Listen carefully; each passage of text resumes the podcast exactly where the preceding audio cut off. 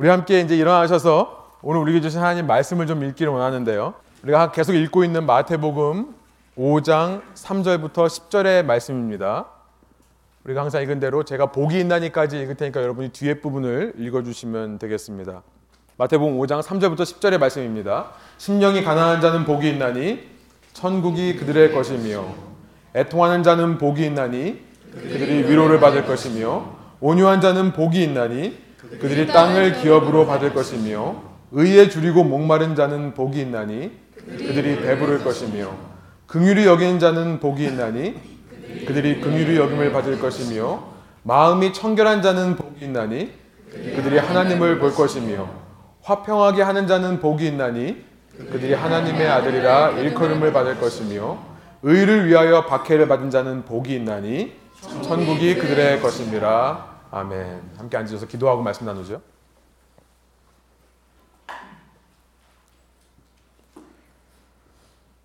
하나님 주님께서 이 시간 저희에게 말씀을 주시니 감사합니다.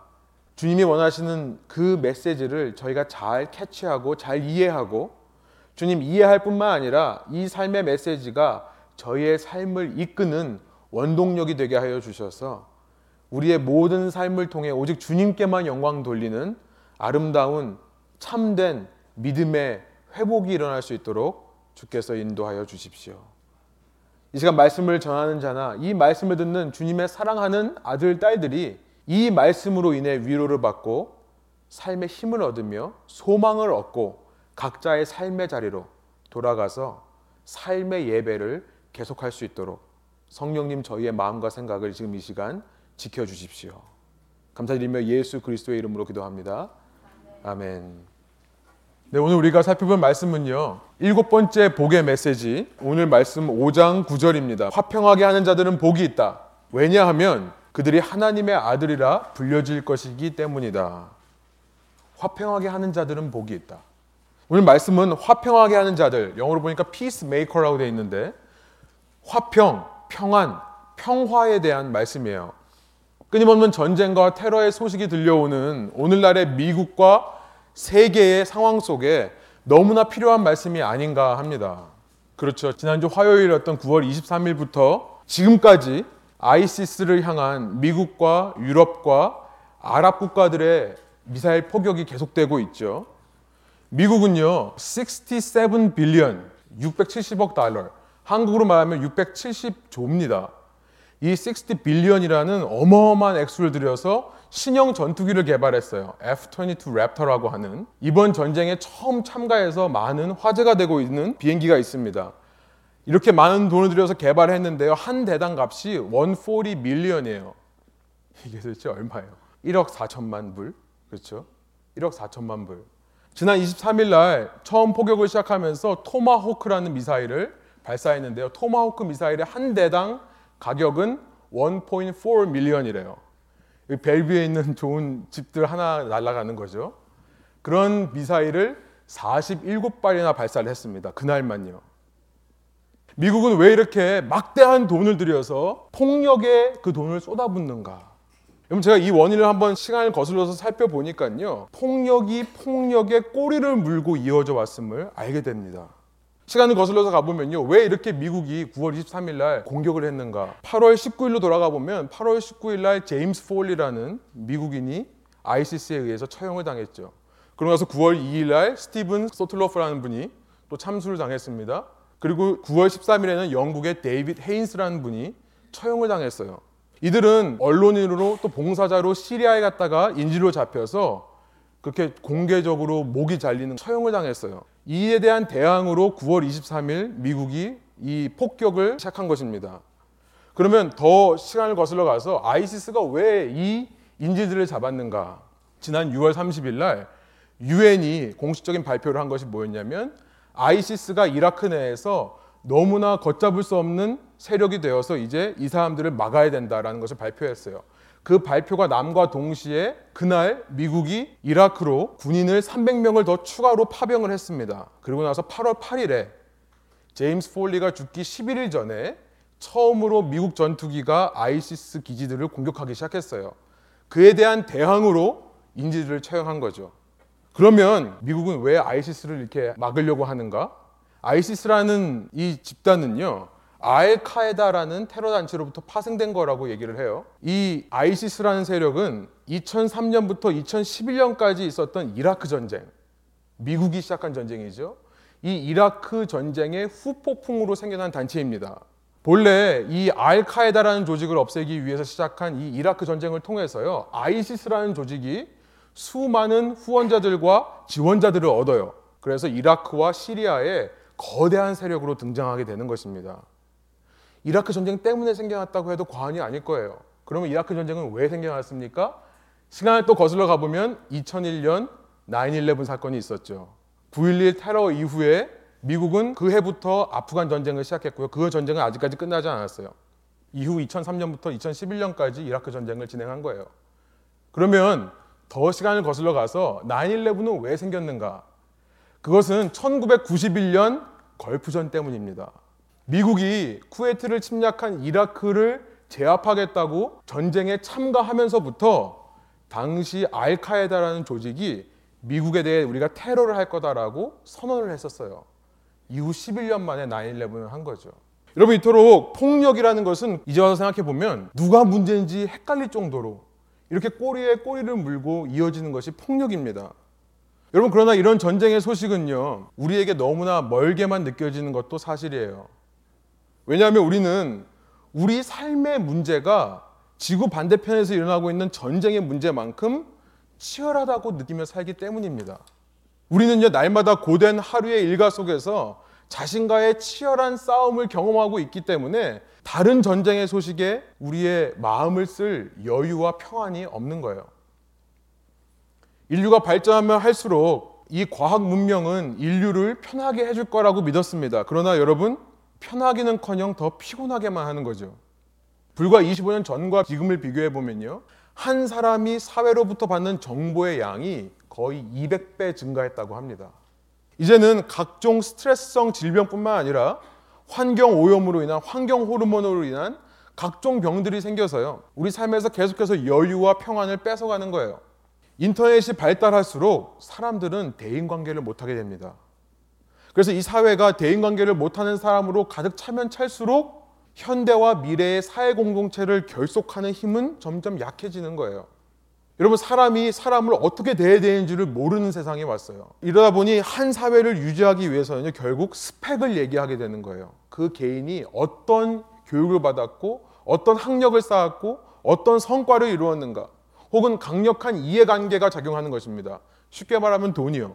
돈으로 상대를 누르고 얽매며 공동체를 유지하려고 하는 현상들이 일어나는 거예요.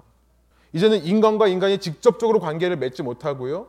그 가운데 어떤 스펙이라든지 물질이라든지 성과라든지 이런 세상의 것들을 통해서만 관계를 맺을 수 있는 시대가 되어버렸어요. 이런 사회의 풍토가 자연스럽게 가정 속으로 들어와서 한 개인과 가정을 파괴하는 것은 두말할 나위가 없습니다. 여러분 이 시대에 이 땅에 과연 진정한 평화와 평안이 있을까요? 없는 것 같아요. 점점 사라지고 있는 것 같아요. 그래서 우리는 오늘 이 말씀에 집중할 수밖에 없는 것 같습니다. 이 땅에서 천국을 경험한 사람들, 이 땅에서 예수님을 따르기로 결단한 사람들에게 화평과 평화와 평안이 있을 거다라고 말씀하시는 일곱 번째 비아리튜드. 이것을 우리는 진심으로 궁금하게 되는 거예요. 도대체 어떻게 해야 이렇게 막대한 돈을 쏟아 부어서 사람을 죽이고 있는 평화 없는 세상을 살면서 주님이 말씀하신 평화를 누릴 수 있는 것입니까? 어떻게 해야 인류 역사상 그 어느 때보다 인간에게 지울 수 없는 짐을 지우고 서로 무한 경쟁하게 하면서 돈으로 사람을 사는 이 비인간적인 평안 없는 사회 속에서 인간을 인간 이하의 상품 취급하는 비인간적인 평안이 없는 문화 속에서 어떻게 믿음의 사람들이 평안을 누리며 살 수 있냐는 것입니다.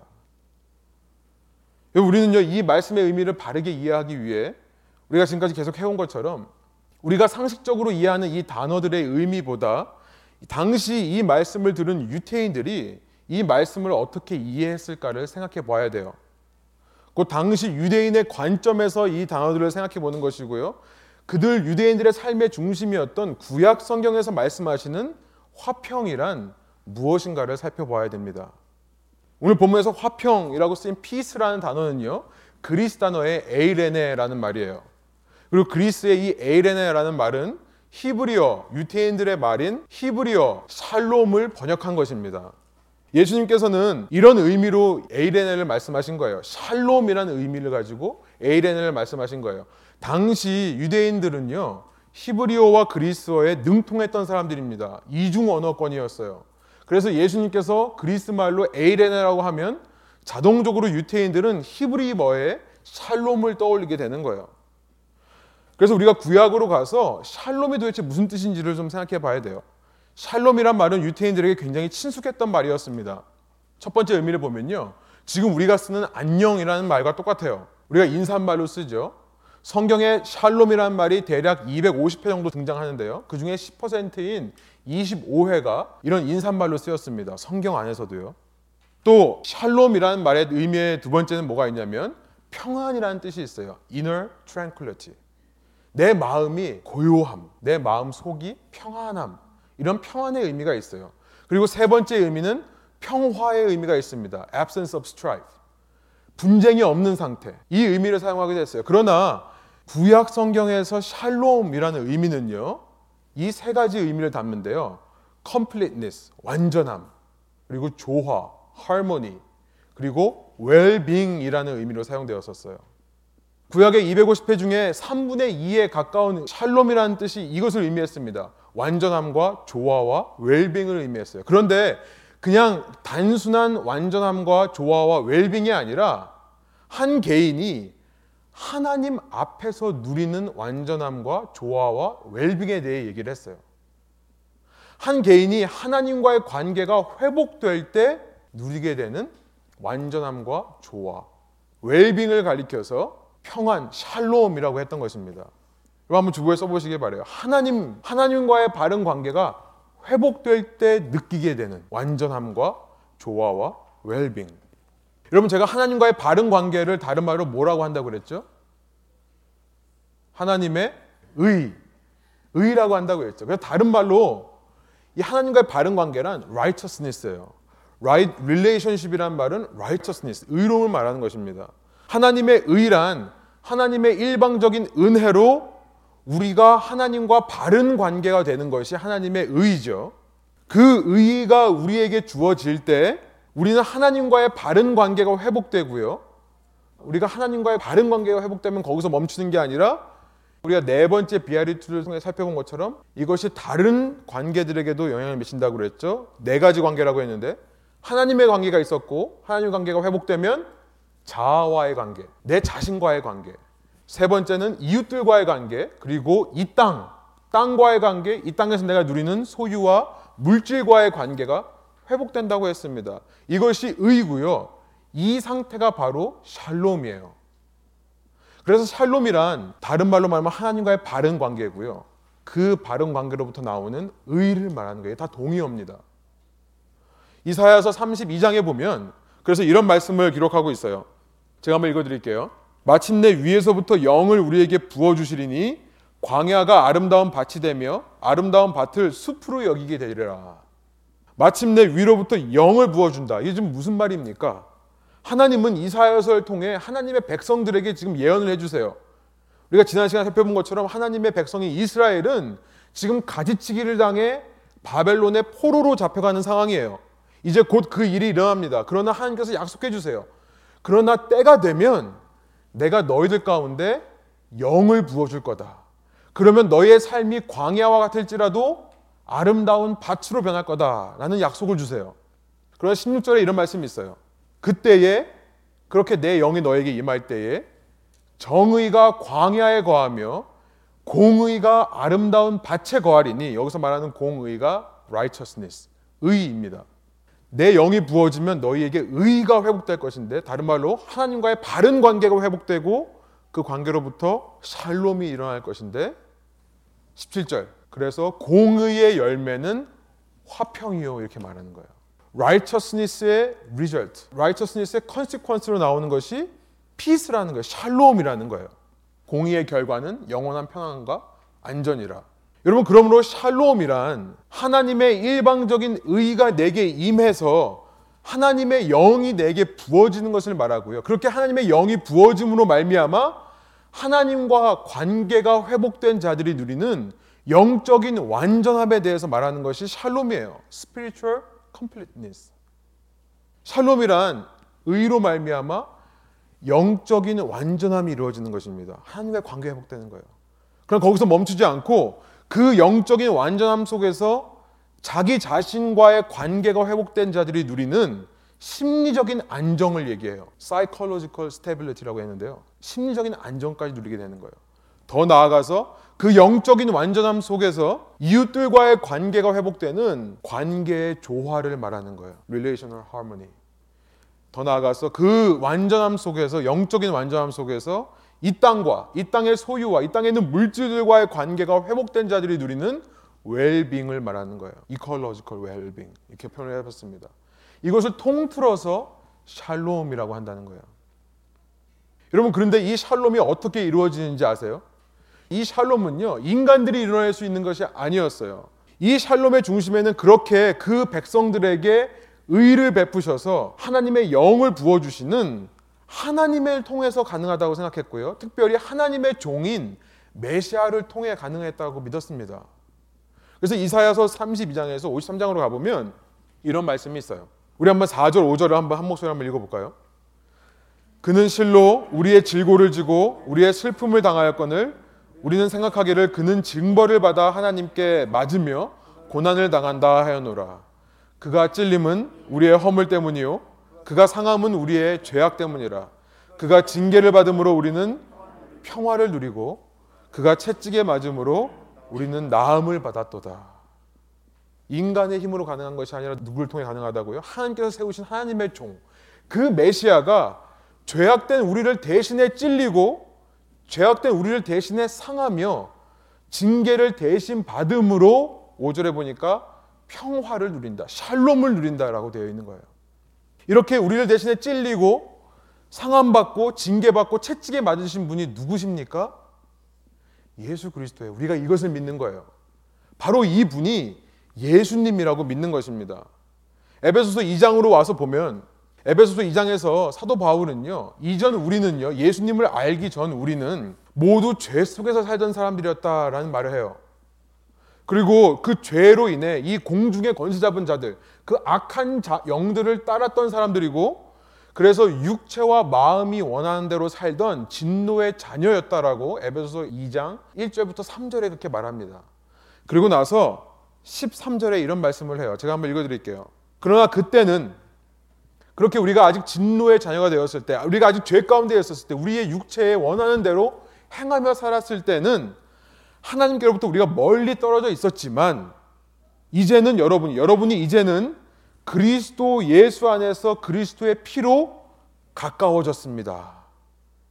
그러면서 14절에 너무나 귀한 말씀을 하세요. 너무나 유명한 말씀이죠. 그리스도는 우리의 화평이다라고 말씀을 하세요.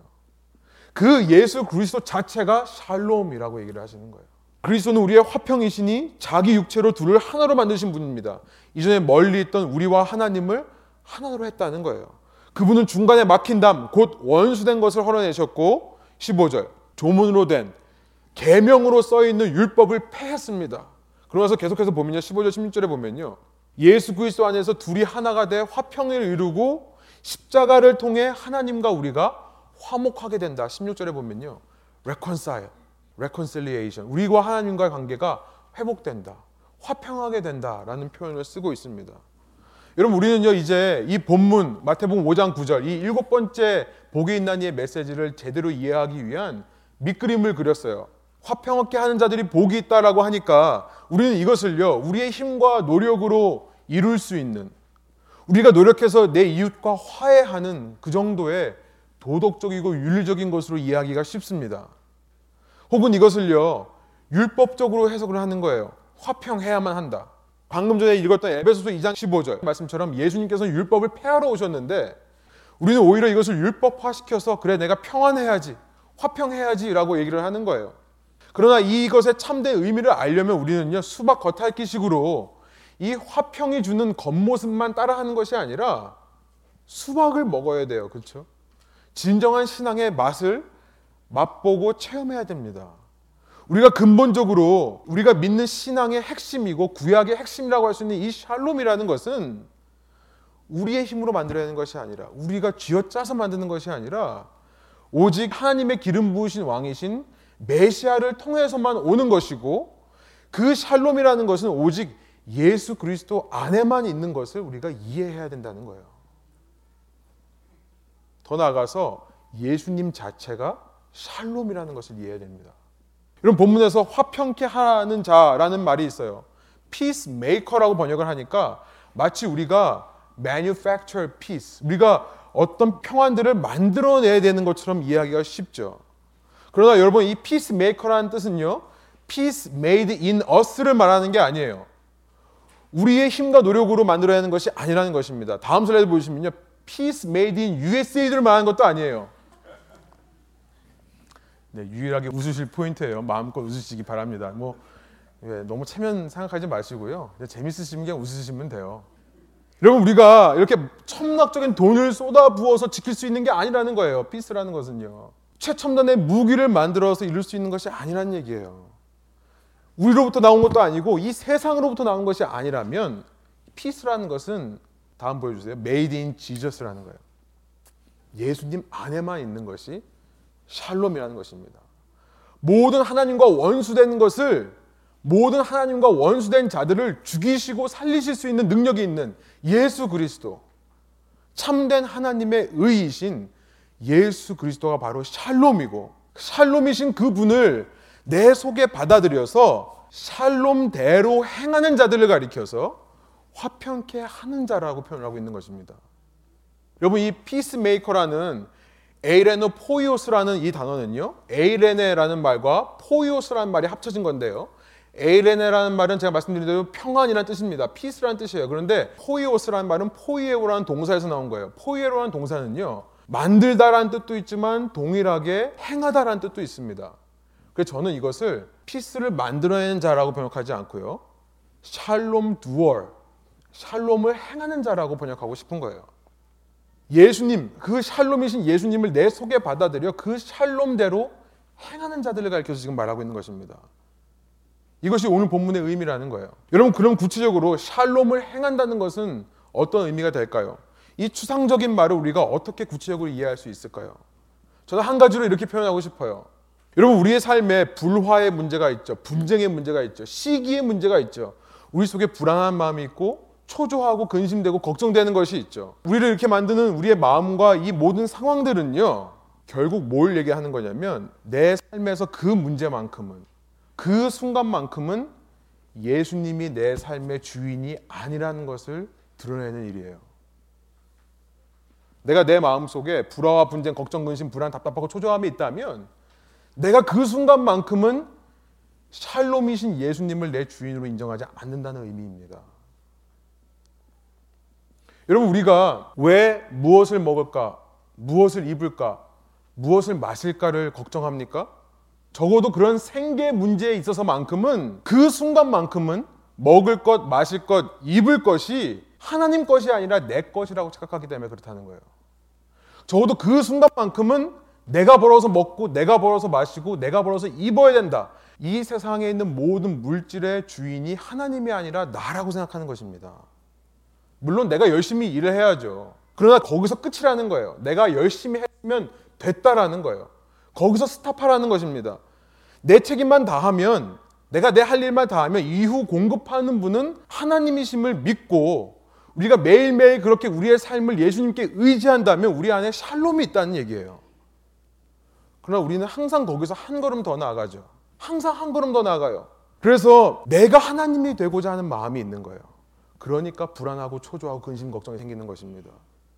사람과의 관계에서 답답함을 느끼고 실망만 되고 원망만이 든다면요. 나는 적어도 그 사람과의 관계 속에서 예수님이 끼어들 자리를 전혀 인정하지 않고 사는 것이라는 말이에요. 그 사람과의 관계만큼은 예수님이 끼어들 공간이 없다라고 확신하는 것입니다. 내가 내 삶의 주인이 되어버린 거예요. 더 나가서 내가 누굴 용서하지 못한다면요. 내가 누군가의 폭력을 그대로 폭력으로 되갚아 줘야 되는 마음이 생긴다면 그 이유는 내가 하나님의 말씀을 믿지 못하기 때문이에요. 어떤 말씀입니까? 전쟁은 하나님께 속한 것이다. 원수의 목전에서 하나님은 나에게 상을 베푸시고 나에게 기름을 부으실 것이다. 너의 원수가 목마르거든 마시우고 배고프거든 먹이라. 네 원수를 사랑하며 너를 박해하는 자를 위하여 기도하라. 이런 하나님의 말씀에 대한 신뢰가 없기 때문에 그렇다는 거예요. 여러분 이렇게 우리의 삶에서 하나님이 하나님 되지 못하심 이것이 죄의 정의입니다. 이것이 기독교에서 믿는 죄의 정의예요. 내 삶에서 하나님이 하나님 되지 못하시는 것. 죄란 그런 근본적인 불신, 그런 근본적인 불순종을 얘기하는 거예요. 방금 읽은 에베소 2장의 말씀처럼요. 인간의 본성은 하나님을 믿지 못하는 거예요. 하나님을 알고도 순종하지 않는 것이 인간 본성입니다. 그래서 2장 14절, 우리가 읽은 2장 16절에서 이것을 하나님과 원수된 것이라고 표현을 하는 거예요. 여러분 그랬기에 하나님과 원수된 인간은요. 인간의 역사상 계속해서 하나님을 두려워합니다. 왜냐면 나와 원수인 존재가 나보다 더 힘이 강하기 때문에 그래요. 전능하신 하나님이라고 그러잖아요. 내 친구가 내 동료가 힘이 세면 좋아요. 두려움이 없습니다. 그러나 내가 적으로 생각하는 사람이 강하면 두려움이 생기는 거예요. 그랬기에 유태인들의 역사를 보면 이것이 우리 인류의 역사예요. 마음 깊은 하나님에 대한 사랑으로부터 계명을 열심히 지킨 것이 아니라 두려우니까 어쩔 수 없이 한 거죠. 두려우니까 어쩔 수 없이 하는 거예요. 여러분 그러다가 인류의 역사상 놀라운 일이 벌어져요. 그 강하고 위대하신 하나님께서 인간과 동일한 모습으로 이 땅에 오시는 일이 일어나요. 하나님이 인간이 되셔서 오십니다. 우리가 만질 수 있는 사람의 모습으로 오셨어요. 심지어 그 하나님으로 오신 예수님은요. 예수님으로 오신 하나님은요. 겸손하게 우리에게 평화를 요구하며 나귀를 타고 오세요. 그러니까 어떡합니까? 그 틈을 놓치지 않고 그 예수님을 십자가에 못 박아 죽이는 거예요. 죽여 없애야 이제 앞으로 내 삶에서 내 자신과의 관계, 내 이웃과의 관계, 내 이 땅에 있는 소유물들과의 관계 속에서 내가 마음껏 하나님 행사를 할 수 있기 때문에 그런 거예요. 그러니까 죽여 없애는 것입니다. 여러분 당시 한 나라의 왕이 다른 적의 성으로 말을 타고 간다는 의미는 뭐냐면요. 이것은 전쟁하러 온다는 의미예요. 말을 타고 오면 강한 힘을 상징합니다. 내가 너와 전쟁하겠다라고 선포하면 오는 것이 상징적으로 나타나는 거예요. 말을 탐을 통해서요. 그러나 한 나라의 왕이 다른 나라의 성에 가면서 나귀를 탄다는 것은요. 화친을 요구하는 거예요. 평화 조약을 맺자라는 의미였습니다. 예수님은 그렇게 하나님과 원수된 자들을 향해서 먼저 나귀를 타고 오는 거예요. 그 원수된 자들이 모였던 곳은 예루살렘이라는 성이었습니다. 예루살렘이라는 뜻은요, City of Peace예요. 평화의 도시라는 뜻이에요. 그 사람들은 평화의 도시라는 것을 세워놓고 스스로 그 평화를 만들 수 있다고 생각을 한 거예요. 하나님은 필요 없다고 생각한 거죠. 그 평화의 도시를 향해 나귀를 타고 오시는 예수님. 그 예수님께서 어떤 반응을 보이시는지 누가복음 19장 한번 보세요. 누가복음 19장 41절부터 44절입니다. 41절 예루살렘에 가까이 이르신 예수께서 그 마을을 보고 마을이라고 번역됐지만 성입니다. 그 City of Peace라고 하는 평화의 도시라고 하는 그 예루살렘 성을 보시며 우시는 거예요. 예수님이 우시는 거예요. 그러면서 42절 말씀하시죠. 오늘 내가 평화에 이르게 하는 일들을 알았더라면 좋았을 텐데 그러나 내 눈에는 지금 이것이 이것이 지금 가려져 있구나. 예수님 자체가 샬롬인데요. city of shalom에 있는 사람들이 그 샬롬을 알아보지를 못하는 거예요. 오히려 화해를 요청하러 오신 하나님을 죽여 버릴 것을 예수님은 아셨던 것입니다.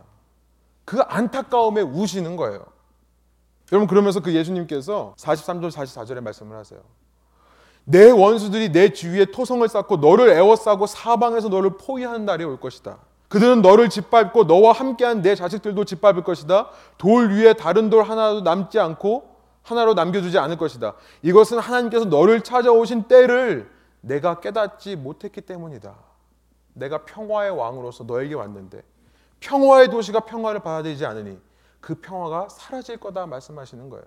여러분 이 말씀만 들으면 우리는 너무나 잔인한 것 같아요. 예수님 그래도 너무 심한 거 아닙니까? 아예 받아들이지 않는다고 이렇게 처벌하시는 거예요. 그러나 여러분 우리가 기억해야 될 게 있어요.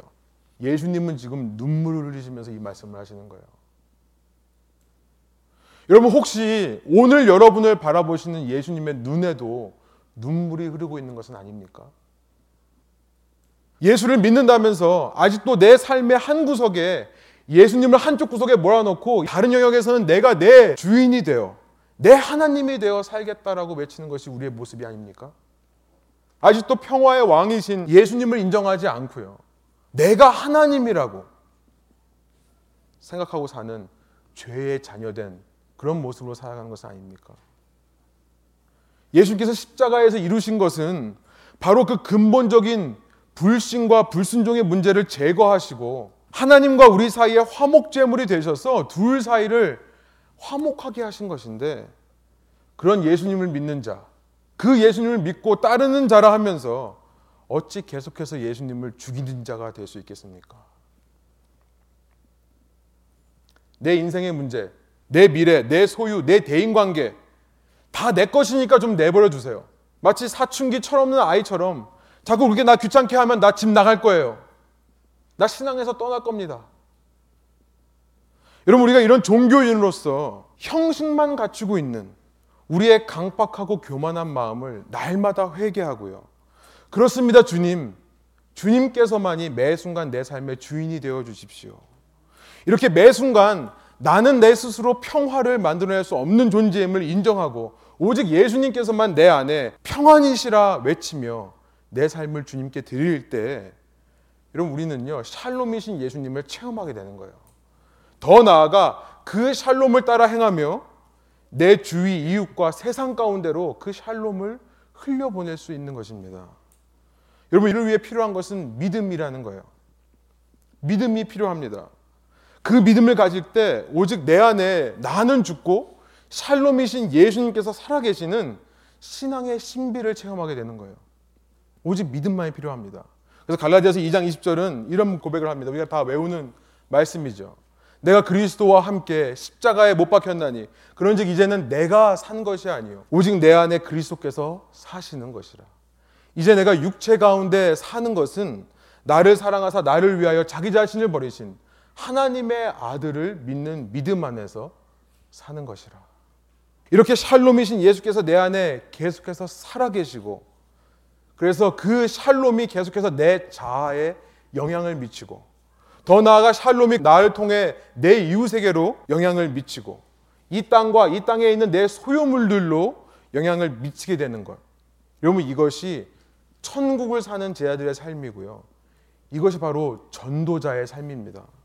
내가 내 삶의 주인이 아니기 때문에 세상 모든 관계 속에서 예수님을 모셔올 수 있는 사람, 예수님의 자리를 만들어 드릴 수 있는 사람, 그 사람이 바로 전도하는 사람이고 참 제자라는 것입니다. 여러분 이럴 때 종교인들이 만들어내지 못하는 종교인들이 흉내내지도 못하는 세상이 감당할 수 없는 신앙의 능력이 나타나는 거예요. 이것이 샬롬을 행하는 자들, 하나님의 평화와 평안을 전하는 자들의 삶의 모습인 것입니다. 여러분 소원학교로는 우리 모두 이 땅에서 이렇게 평화이신 예수님을 만나서 그 샬롬대로 행하며 샬롬을 전파하는 참된 전도자가 되시기를 간절히 소원합니다. 예수님을 따르며 너희 안에 이런 샬롬의 전도자의 모습이 나타난다면 복이 있다. 잘 가고 있는 것이 맞다. 왜냐하면 바로 그런 자들이라야 하나님의 아들과 딸이 되어 영원한 하나님의 나라를 상속받는 물려받는 상속자가 되어 영광의 구원에까지 이르게 될 것이다. 함께 기도하시겠습니다. 우리 시간 말씀을 생각하면서 좀 기도하기 원하는데요. 우리 짧게 한 1, 2분 정도 하나님께서 말씀을 통해 내 삶의 어떤 영역을 내가 지금 내려놓기를 원하는지 그 하나님의 음성을 듣는 시간 됐으면 좋겠습니다.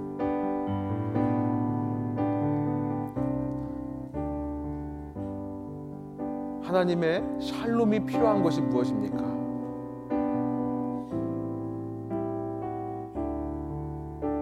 이 시간 주님께서 우리의 삶에 말씀해 주시도록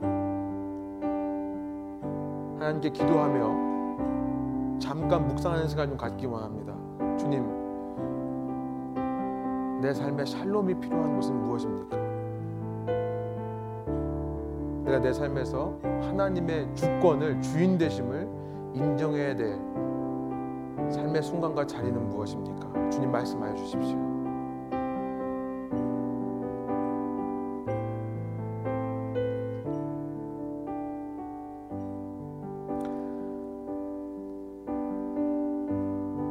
그리고 우리 함께 우리의 입을 열어 기도하기 원합니다. 주님, 그렇습니다. 우리는 너무나 이 기독교의 기본적인 진리에 대해 알고 있는 사람입니다.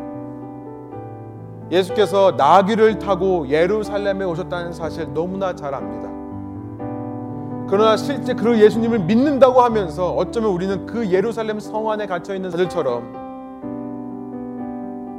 내가 내 삶의 주인이 되어 보고자 평화를 외치며 오시는 예수님을 못 박아 죽이는 사람은 아닙니까? 지금 저희가 머리로는 예수님이 왕이라고 이해하고 입으로는 것을 고백한다 할지라도 실제 우리의 삶의 영역에서 예수님의 왕권이 드러나지 않는다면 주님 이 시간 바로 그 문제 때문에 나에게 불화의 문제가 생겨나고 내 속에 근심과 걱정의 문제가 생겨나고 분쟁이 생겨나고 시기와 초조함과 답답함이 생겨나는 것임을 말씀하셨사오니 주님 이 시간 제가 말씀에 의지하여 믿음을 가지고 내 안에 살아계시는 것은 내가 아니라 예수님인 것을 고백하게 하여 주십시오. 주님께서 원하시는 내 삶의 그 부분을 내려놓고 주님께 맡겨드릴 수 있도록 인도하여 주십시오. 우리 그런 결단의 기도를 함께 하며 주 앞에 나가겠습니다. 함께 기도하시겠습니다.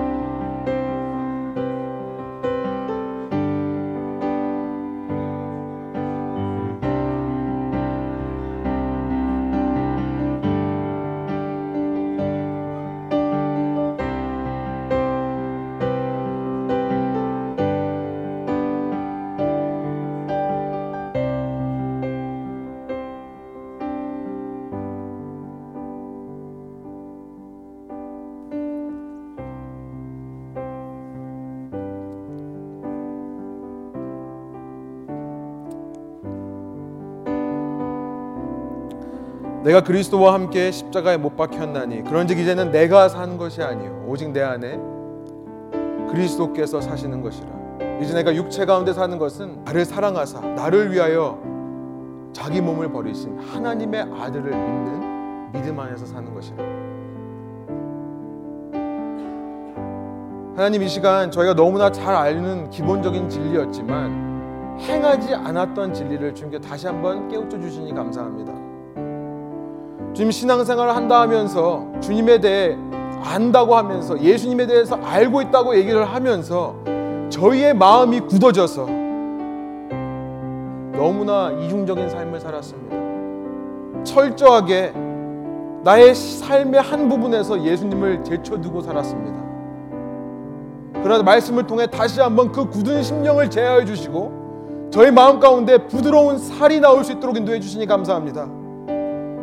좀 저희가 날마다 깨어 있어서 저희의 마음에서 그러한 굳은 것을 제어해 제거해내고 참된 샬롬이신 예수님만을 날마다 바라보는 참된 제자들, 참된 주님의 전도자 될 수 있도록 주께서 인도하여 주셨어요. 그 샬롬이 나를 지배한 것뿐만 아니라 나를 통해 이 세상 가운데로 흘러갈 수 있도록 주님 저희와 함께하여 주십시오. 이 시간 주님께서 내려놓기 원하는 것을 믿음으로 내어놓습니다. 저희 마음 가운데 믿고 의심치 않고 구할 수 있도록 인도하여 주시고 주님께 드린 것을 다시 되찾아오겠다고 하는 어리석음을 범하지 않도록 인도하여 주시며 저희의 모든 삶의 여정 속에서 오직 주님만을 더 의지하게 되는 법을 더 믿게 되는 법을 이 기회를 통하여 체득할 수 있도록 인도하여 주십시오. 감사와 찬양을 주께 올려드리며 예수 그리스도의 이름으로 기도합니다. 주기도문을 예배 마치겠습니다. 하늘에 계신 우리 아버지여 이름이 거룩히 여김을 받으시오며 나라가 임하옵시며 뜻이 하늘에서 이루어진 것 같이 땅에서도 이루어지이다. 오늘 우리에게 일용할 양식을 주시옵고 우리가 우리에게 죄 지은 자를 사여 준 것 같이 우리 죄를 사여 주시옵고 우리를 시험에 들게 하지 마시옵고 다만 악에서 구하옵소서 나라와 권세와 영광이 아버지께 영원히 쌓옵나이다. 아멘.